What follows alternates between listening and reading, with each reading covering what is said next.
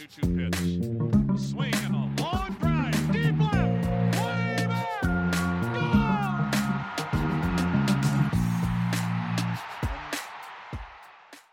It's summertime, and at MyBookie, that can only mean one thing it's winning season. Winning season means doubling your first deposit. Winning season means free bets, super contests, survivor, and more.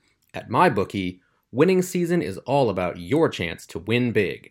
Bet the NBA playoffs, the NHL playoffs, Major League Baseball, UFC, and then some. The craziest sports summer of your lifetime is here. It's simple. Make your picks, win big, collect your cash. Invest in your intuition, select from hundreds of future bets, or you can bet games in real time with MyBookie's live betting. Put that big brain of yours to good use. Use promo code BaseballAmerica and double your first deposit. New players get up to $1,000 in free play, designed to add more excitement to the sports you love and the games you bet. Thousands of cross sport wagers, props, and parlays await. Sign up now to bet with the best and celebrate your victory.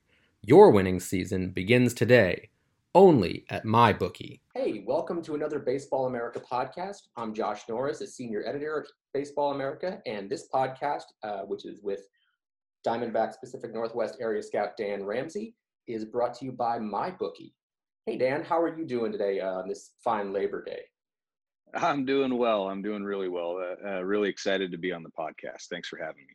Thank you very much. Um, it's the first time we've met, you know, it's, uh, and it's a little bit of a new thing for you too. I mean, can you start uh, just by talking to us about, you know, how you came from coaching at Whitworth to the Twins and the GCL to being a Pacific Northwest area scout? You told me off air that, you know, your your father is a scout, so you have a little bit of a back, you have a lot of bit of a background in that area. Can you just kind of take me to how you got to this position?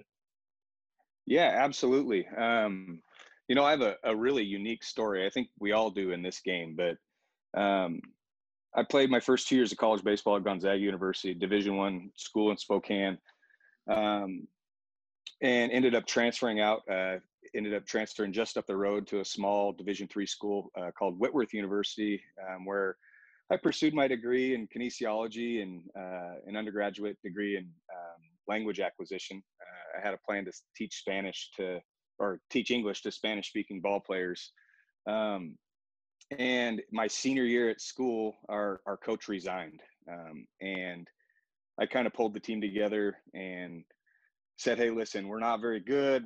We're going to get run out of here um, whenever they hire a new coach. And one of my teammates, like kind of a, in a smart aleck way, said, Why don't you just apply for the job? And that kind of planted the seed. So at 22 years old, I walked into an athletic director's office and said, I want to be the next head coach at Whitworth. And he kind of laughed at first, and then I we we sat down and talked through it. I got an interview, ended up getting the job. Um, did that for nine years. Had some success doing it. Had a lot of fun doing it. Um, to be perfectly honest, I thought that's what I was probably going to do for the the remainder of my career. Um, thought I was going to be a small Christian college head baseball coach. Um, I, I have a buddy who at the time was working as a recruiting coordinator at the University of Northern Colorado named Kainoa Correa. Um, he's currently the uh, bench coach for the San Francisco Giants. Um, and Kai and I were um, having dinner at his place uh, prior to a camp, and he got a phone call from Tanner Swanson with the Minnesota Twins asking if he knew any catching coaches um, who would be interested in, in, starting a career in professional baseball. Um, you know, I'm a catching guy. Kai hung up the phone. He never mentioned my name, and I said, "Hey, dude, like." you should have said something. And he's like, You're not going to leave a head job for a fourth coach in the minor leagues, would you? I said, Probably not, but might as well give him at least give my name. So he called him back, gave my name. And I woke up to a text message the next morning from uh, Jeremy Zoll, the farm director with the with the Twins, and he uh, he just said, "Hey, kind of got the ball rolling." Had the conversation, did the it was quite the interview process. It lasted roughly three months, but uh, long story short, I got the manager job um, for them in the Gulf Coast League. Um, while I was there, I coordinated uh, extended spring training, and from a guy who I never played professional baseball. Um, so for me to step into spring training for the first time in my life, um, to see guys like Rod Carew and um, Tone, uh, Torii Hunter and Paul Molitor and some of those guys that I kind of got to rub elbows with at spring training was a pretty pretty awesome experience, if you can imagine, for uh, you know a 30 year old who actually grew up a Twins fan. So that was a, a fun experience. But I got about I got from basically February through the first of August, um, I was in Florida while my family was in the Pacific Northwest. My wife was pregnant with our third child at the time. Um, I had two daughters who were young, and I just I felt like I was really dropping the ball as a husband and a father. Um, so I called the twins and told them, I said, "Listen, I can't keep this up. Like, you know, after this year, I probably won't return, regardless of what your plans are with me." And um, I mean, I couldn't believe the sort of grace that the twins uh, handled that situation with the way they they worked with me and they, they made some phone calls on my behalf. They, and the diamondbacks were one of the first calls they made and um, they basically helped me land this job which i think is pretty rare in this industry. I mean people take care of people but at the same time it's it's pretty cutthroat at times. So um, for them to take care of me was was pretty awesome. Um, and like i said i i packed up my bags and left florida for for the area codes in Long Beach, and uh, man, I haven't stopped since. Just been rolling ever since. But um, like I said, kind of a unique story, but uh, I wouldn't do it any other way. So. So, what did the Diamondbacks do to kind of onboard you, or was it just simply, hey, uh, you you've got a stopwatch, you've got a radar gun, you know what ball players look like, go. Yeah, you know, it was they. I thought they handled it great. I mean, they they asked me during the interview process they asked a lot of questions um, that just kind of pertain to some of the duties that area scouts have and how my experience as both a college coach and minor league manager um, kind of helped lead me to be successful as a scout. Um, and honestly like there's a lot of overlap in in those qualities like i like we talked on uh, when we were off air like being a, a college coach and having to recruit an area is actually really similar um, to what a, an area scout is doing. We're out identifying talent. We're getting to know players. We're getting to know coaches. Um, you know, getting in with the families and really trying to develop uh, a relationship throughout the community. Um, and when I say community, the the entire Northwest. So I got to do that at the college level, which is has been a, a huge blessing for me in the position I'm in now. Um, just because I've I've established who I am and established a, what I'm about, and a lot of people up here know who I am, so it, it made my job a little bit easier. Um, but you know, so they walked me through that, and then there were some little things too that they had me do while we were down there. And, the, and you know, here's the thing: like, if you're not always learning in this game, I mean, not just this game, but in life, like if you're not always learning, um, it's going to be a, a, rough road for you. You know, my, my pops told me all my, my life that if you're green, you grow. And if you're, if you're ripe, you'll rot. Um, and I just kind of went in, I tried to keep my mouth shut that first week and listen to what people were saying. And, um, for the most part of the, the evaluating talent piece wasn't a whole lot different. Like you kind of mentioned, I had a stopwatch, I had a radar gun. I kind of knew what I was looking for as far as players were concerned. Um, but some of the challenges just came the stuff i had to learn was you know how does this org communicate what this player is? Um, you know and everyone has different vernacular. Everyone says things a little bit differently. Um, so that was probably the toughest part of onboarding um, but for the most part i had a ton of help. I've got a lot of really great colleagues um, who kind of walked me through that process. Um, fortunately there's a, a, good chunk of us area scouts who are you know, between the age of 29 and 35. And we all kind of connected right away. And, um, you know, guys like Jeremiah Lester and um, Matt Mercurio, like we got together a lot and talked through things and it, it really helped that process. So, so besides your dad, who would you say is your biggest scouting mentor? Oh wow, that's a good question. I've never really uh, thought about that. I would I would have to go with uh, Doyle Wilson. Um, he's he's my uh, he's the West Coast regional scout for us, so he's kind of my direct supervisor. Um, you know, I go to him with everything, questions on anything. Man, I got off the phone with him yesterday about how to write a, a specific player up who played multiple positions. So I'd probably I'd probably say Doyle at this point in my career. Um, but you know, it's kind of hard for my dad to be my mentor right now because we're competitors. So um, you know that's uh that's a, a fun process for us to kind of manage and work through but I'll say this: like, there's no greater blessing in the world than be able to go to work every day and spend it with my pops behind home plate. So, I was going to just ask your dad is uh, in the Pacific Northwest with the Nationals. Correct. Yeah. Oh man, that's got to be. I, I can't imagine. I know a couple, multiple brothers who scout to, together. I don't. I don't think I've ever heard of a father son have the same territory. That's awesome. Yeah, it's yeah, it's pretty cool. Like I said, it's I, I just chalk it up as a blessing. You know, he's kind of getting toward the end of his career, and I'm just starting mine in in this industry. So um, it, it's it's pretty fun. It's like I said, I, there's nothing like it. It's pretty cool. So. So, like you said off air, your your first and on air, your first event was the area code games in 2019, and that's where you got your first look at Corbin Carroll. Uh, can you tell me when you when you saw Corbin, kind of what jumped off the page at you, and did you? I mean, was it immediately like love at first sight? Yeah, it was. Um, actually, this is this is crazy, and I, I think people probably think I'm lying when I say it, but I, I promise you I'm not. Like, I left the area codes, and obviously there's a lot of really quality players and a lot of talent at that event, but I left the area codes thinking, man, I really, really hope I get a shot at Corbin Carroll.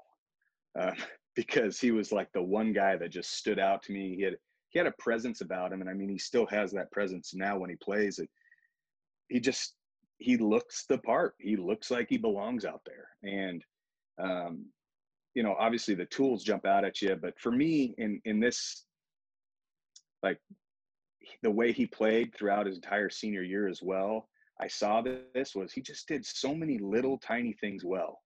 And I came, I I, I was fresh into this event as a coach. I, I came from player development so I was used to filtering watching a game through the eyes of a coach.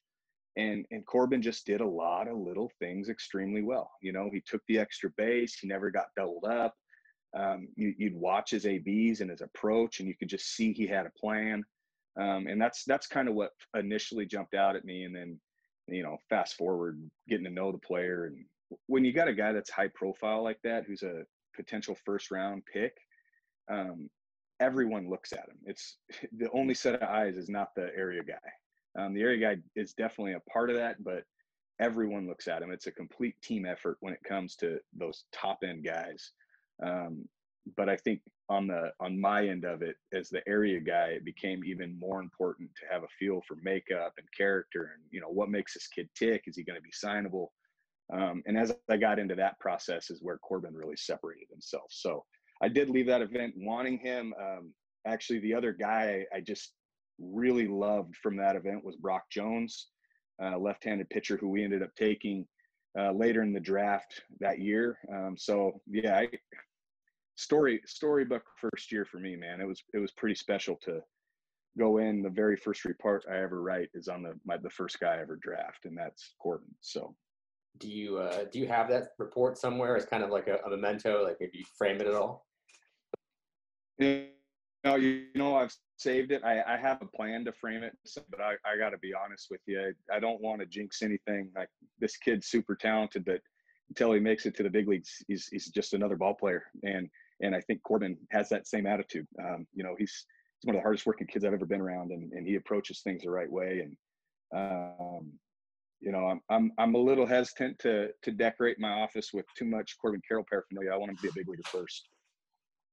So when you you saw him that first time, how many times subsequently did you see him? Um, so I, I, looked at my stuff before I got on the call here. I I got 48 at bats his senior year. Um, so I, I, got to see him quite a bit. Um, I, I, think I watched 15 different games. Um, and for some perspective, up here in the Northwest, they only play about uh, anywhere between 20 and 24 games if you're counting scrimmages and things like that. So um, I saw a large majority of his games his senior year. Okay. Um, you know, when when you get in that room, the draft room, uh, that year, how exhilarating was it to know once the dominoes started unfolding, you're going to get your guy? You know, I really didn't know right up until like right up until that spot. Like I knew we liked him and I knew we had great reports and but you know there's there's so much that has to happen and and i was fortunate enough to have this perspective because i grew up with a dad who i mean like i said he's been a scout for 30 years but everything has to fall into place for you to even get a a guy um, to get the guy that you want it's i mean it's the odds are so minuscule that um, I knew going in we were I we probably had a shot, but to be perfectly honest with you, his final game of his season, his senior year, I went up and basically I showed up to the game and obviously I evaluated and watched Corbin. I already knew what he was and what I liked about him, but I also wanted to see who else was there. Um, you know, when you're picking 16, you got 15 other teams picking ahead of you.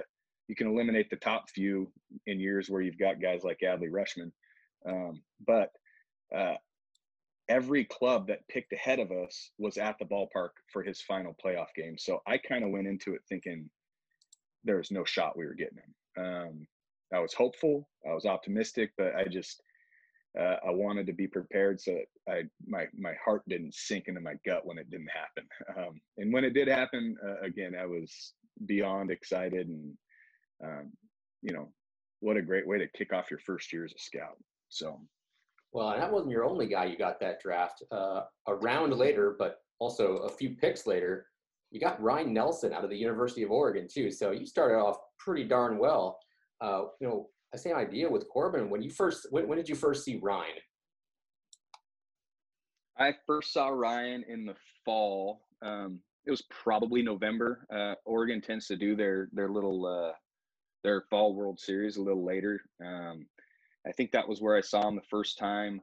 Um, you know, he wasn't in like full season form at that point, but there was a lot of hype um, at that point in time. Like we knew, I knew he was going to be a guy. I just didn't know what to expect. Um, he was kind of in a unique situation because he was transitioning from being the starting shortstop and closer to being a starter on the mound, um, which is no easy task for anyone, um, let alone doing that in the Pac-12, which is a pretty competitive conference. So that was the first time I saw him. I, I really liked what I saw. Obviously, his stuff is absolutely electric. It just just it you see it and you know what I mean. It's it's special. Um, and you know when when I found out that we drafted him as well, it was it was kind of I felt like a, it wasn't real. It was a really surreal situation for me, and I was still kind of coming off the high of Corbin. Um, I was so excited about getting Corbin, and my draft was made at that point, and we still had 39 rounds to go. And gosh, round two, I get probably the most coveted arm in the Northwest that year. So um, was pretty pretty beyond excited. So yeah, I got to see uh, Ryne at uh, in the, the last game of Hillsboro's division series uh, against Salem Keizer, and well, electric doesn't really begin to describe it. You know, yeah, he everything. He was he was rolling um, that time of year. I mean, you know, that was something I wanted to definitely bring up. It was not only was it cool to obviously experience that draft, but to see both Corbin and Ryne end up in Hillsboro together in the playoffs and win a championship was was really cool because I actually felt like, hey, these guys are contributing to the success of our organization. Um, and I mean, at the end of the day, that's that's what it's about. It's about what we do as an org. That's why we're here. We're all on the same team. We wear the same colors. Um, so to kind of see those guys contribute, and they really contributed. I mean, Ryne was basically unhittable um, in that series, and and Corbin uh, performed extremely well as well. So, what's the difference? Did you than you've seen uh, in Ryne as a as a collegian and Ryne as a professional? It looked like I, I think I heard that he's made a few changes to the way he pitches. Yeah, you know, um, I didn't. I do. I do a lot more reading of game reports than I do of actually watching them compete. Um, because I'm usually out on the road either for pro coverage or doing some of my amateur stuff. So it was it was actually really difficult for me to get out and actually see those guys compete, which is kind of unfortunate because they're probably not going to be in the Northwest for a whole lot longer throughout their careers. So, um, you know, for me, having the opportunity um, to at least follow and just kind of read game reports is they he's again he's he's transitioning from being a position player who closes and he's only been a, a starter for a year so i know in our org we're, we're grooming him to be a starter Um, we really believe in his stuff, um, and it's it's fun to watch him kind of come into his own and, and work with some great coaches and player development. I mean, he was he was fortunate to have Coach Dietrich at Oregon while he was there, who's a, a phenomenal college baseball pitching guy. Um, but now he gets to work with some of our guys that that we're pretty proud of and uh, we like to brag about. So it, it's fun to see that they're helping him make some changes. Um, I don't know those specific changes to be honest with you. I, am not privy to that information, um, but it's it's definitely you, you see that when he goes out and strikes out 26 and 18 innings or whatever it was that he did that first year. So, was there a moment in his uh, collegiate career that sold you on him? Yes, um, that's a an awesome question. Um, they were playing Oregon State, and it was a Sunday game. They brought Nelson into pitch, and I think the first guy he faced was Beau Philip, and he he blew him away. Uh, it was like three strikes. See you, see you later. Go sit down. And then one of the Oregon State coaches called timeout and asked the umpire to check Nelson's hat for a foreign substance. Um, I mean, and it was it was plain as day what they were accusing him of. They thought he was cheating because it was so easy for him. Um, and I mean, Oregon State was a that was a good club, um, and you could just see the fire in Nelson's eyes when that happened. Like he was he was mad, and he stared at the Oregon State dugout and proceeded to strike the next two guys out and lit up the scoreboard with 100 miles an hour. Um, and when I saw that that fire, I got to see that next level, that bulldog in him. It was it was pretty cool. Um, and that was kind of my moment where I went. And this was pretty late in the year, really. Uh, but that was my moment where I went like I we have to get this guy. Like this is the guy. Um, so yeah, that was that was my moment. Um, so. If I remember that game correctly, because I was, I think I was watching that game. He had a pretty epic battle with Adley Rutschman. That mm-hmm.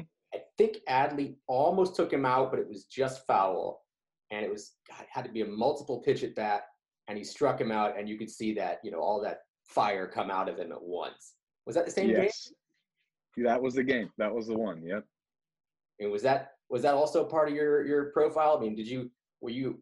I, I almost wonder sometimes if it's if scouts are so focused on evaluation that they don't get caught up in the game itself.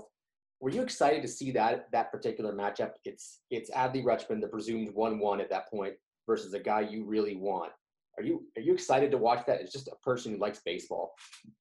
Oh, absolutely, absolutely, man. Like I think most scouts will tell you this. The reason we got into this game was because we loved it. Um, you know, I'm I'm still a fan of the game of baseball, and you, you, see those moments and you feel those moments. And I mean, I'm I'm still a I'm still a kid when it comes to this game. Like, and I, I don't know if other guys do this, but I'm still collecting ticket stubs from all the different games I get to go to, and um, I, I, like it, man. I love it. It's it's it's fun, and yeah, those moments you, you do get caught up in those moments. But again, as an evaluator there's so much that you can see without even really attempting to evaluate a player. You know, you, you can see that excitement and the fire, and I don't know, you, you just like to picture who that guy's going to be down the road. Now he's thrown in front of a lot of fans, and he's in the playoffs and the major leagues, and you, you see those moments, and you feel that excitement, and you just know that uh, you know what's on the horizon for a kid like that. So.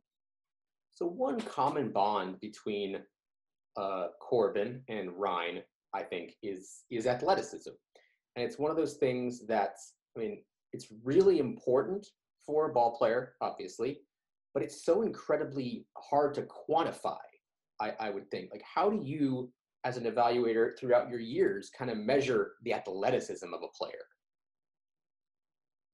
Yeah, that's a that's a really good question. I mean, you know, baseball is a sport that it takes skill. You know, I, I like to use this reference like if you take if you take Alex Rodriguez in the prime of his career and you put him in football uniform and you run him out at tight end, like he can he can hide out there in the NFL. Like he really can. He's big, he's strong, he's athletic. Like he may not make an impact, but he can hide out there with amongst the best players in the world in the NFL. Um, you can't take an NFL quarterback who's super talented and throw him in a major league baseball uniform and expect him to do the same thing.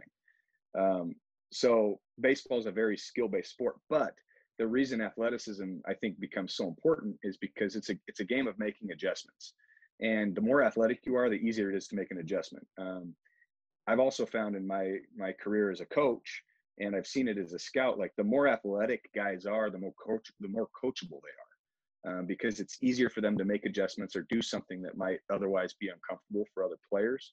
Um, so when I'm when I'm out evaluating these guys, I'm looking at athleticism. A big thing for me is just looking at the ease of their actions.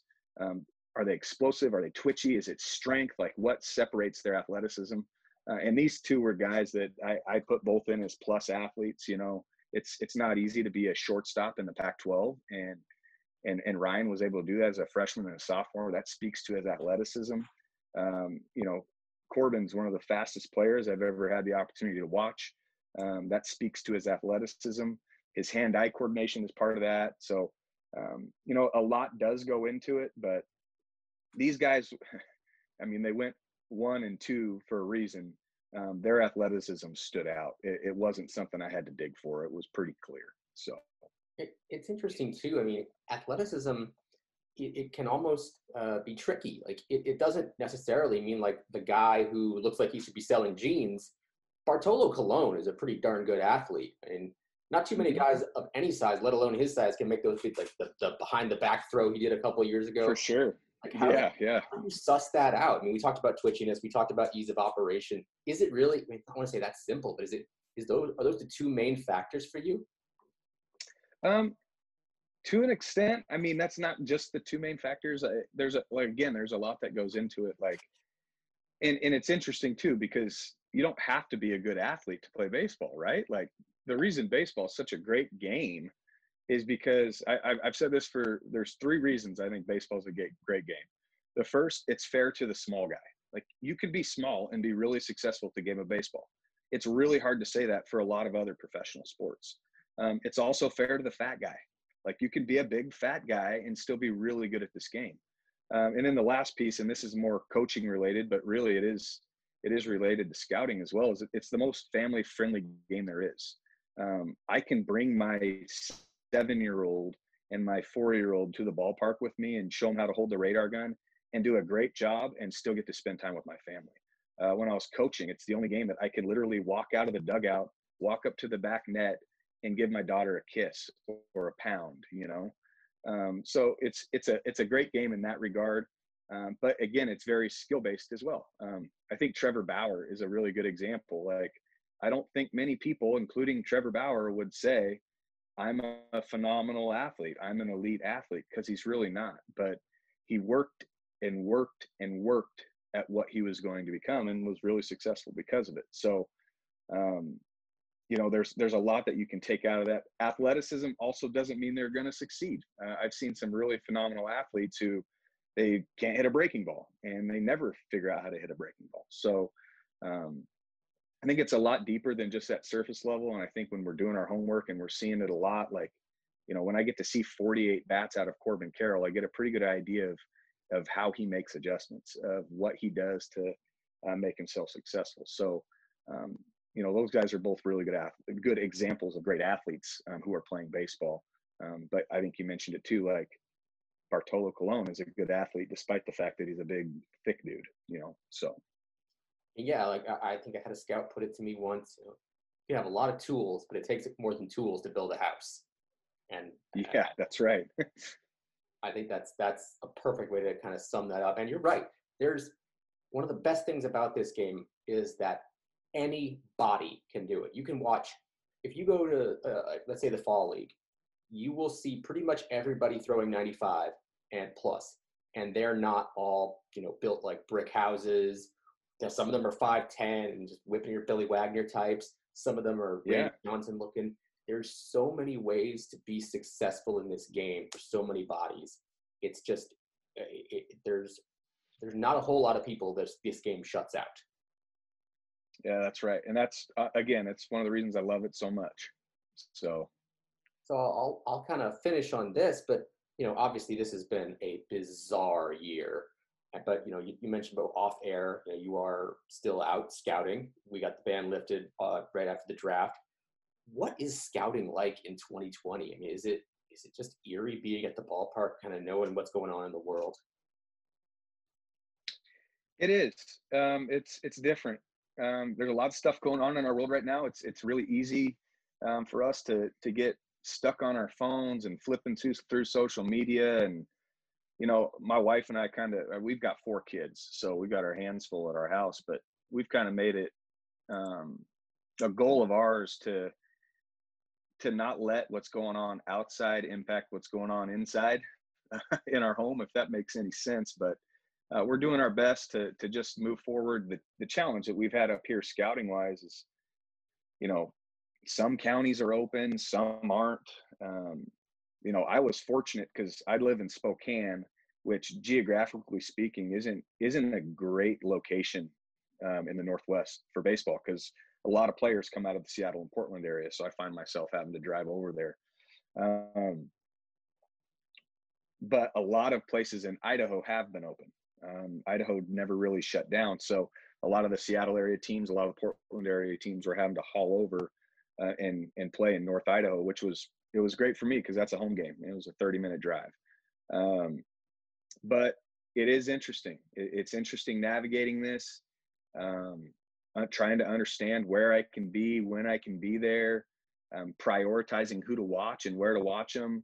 Uh, you know, a, a, lot of what's happening right now is I, I, just got done with Baseball Northwest Championships in Medford, and um, gosh, there were a lot of kids I would have liked to see there that didn't come. Um, some of them it was because mom and dad didn't want them traveling. They didn't want them sitting in a dugout with other players. They're fearful of the virus. So um, it's it's tough. It makes our job a lot harder. Um, we've done a lot. We've implemented and started utilizing area report or sorry video reports, um, which is new for us. Um, it's not something we did before. Um, so that's been unique. Um, that that creates a whole another thing to talk about honestly um, because there's certain things you can't evaluate on video so um, yeah it's it's i think it's it's a learning curve for everyone myself included and i'm i'm very new to this and and open to technology and trying to use different things but um, there's definitely some challenges that have been created so yeah no doubt i mean i've heard all sorts of challenges about you know video scouting this year from pro guys who really have little else to go on this year and uh, other than videos from the alternate sites, big league games at MLB TV, and past reports. And not every club is sending their video from alternate sites, so that's even doubly uh, more difficult, especially considering we had a trade deadline a week ago or whatever it was. Right, this has all right. been kind of crazy. Um, well, thank you very much, Dan. I really appreciate the time uh, you gave me today. You know, just uh, coming on here and talking about Ryne and Corbin and kind of your thoughts on scouting. So again, thank you very much. This has been a Baseball America podcast. I'm Josh Norris. That's Dan Ramsey. Uh, we'll see you next time.